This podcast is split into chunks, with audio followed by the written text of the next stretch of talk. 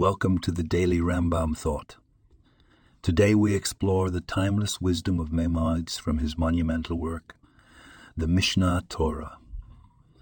We delve into the laws of repentance, Chapter 2, Law 1. Imagine standing at the edge of a new day, the sun cresting the horizon, offering you a blank slate.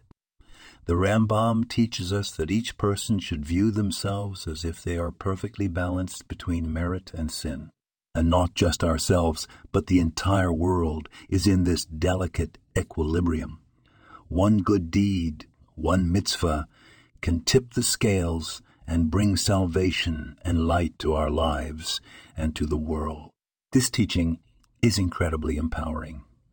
It tells us that no matter what we've done in the past, our next action has the potential to be transformative. It's a call to take personal responsibility, to recognize our power to affect change in our lives and in the universe. Every small act of kindness, every word of truth, every moment of integrity can make a profound difference. Let's carry this message with us today as we make choices big or small. Let's remember the impact they might have. Let's tip the scales in favor of goodness, one mitzvah at a time. This podcast was produced and sponsored by Daniel Aronoff